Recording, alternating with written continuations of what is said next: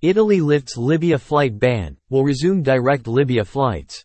According to the information posted on Twitter by the Italian embassy in Libya yesterday, a delegation from Rome had been received by Minister of State Walid al-Lafi from Libya's Government of National Unity, as well as Libyan Civil Aviation Authority President Mohamed Shleibuk, and discussions regarding the relaunching of the direct air service between Italy and the North African country took place.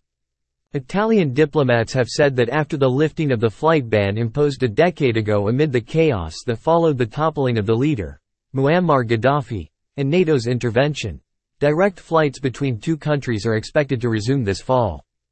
According to the information from Italy's embassy in Tripoli, Libyan and Italian officials discussed the restart of direct flights, with the close Italian-Libyan partnership on civil aviation being confirmed.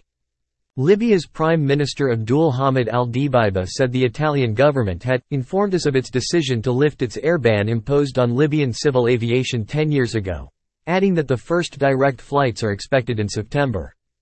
The official thanked his Italian counterpart, Giorgia Meloni, hailing the decision as a breakthrough. According to some Italian media reports, the Libyan authorities had provided their Italian colleagues with data on infrastructure and air traffic control adjustments at local airports in recent months. Flights out of Libya have long been limited to destinations such as Tunisia, Jordan, Turkey, Egypt, and Sudan, with the EU banning Libyan civil aviation from its airspace.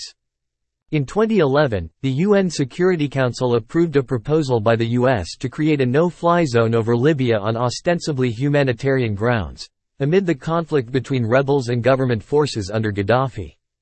At present, the country is divided between the internationally recognized Government of National Unity and the forces of General Khalifa Haftar, who established his capital in the eastern city of Tobruk.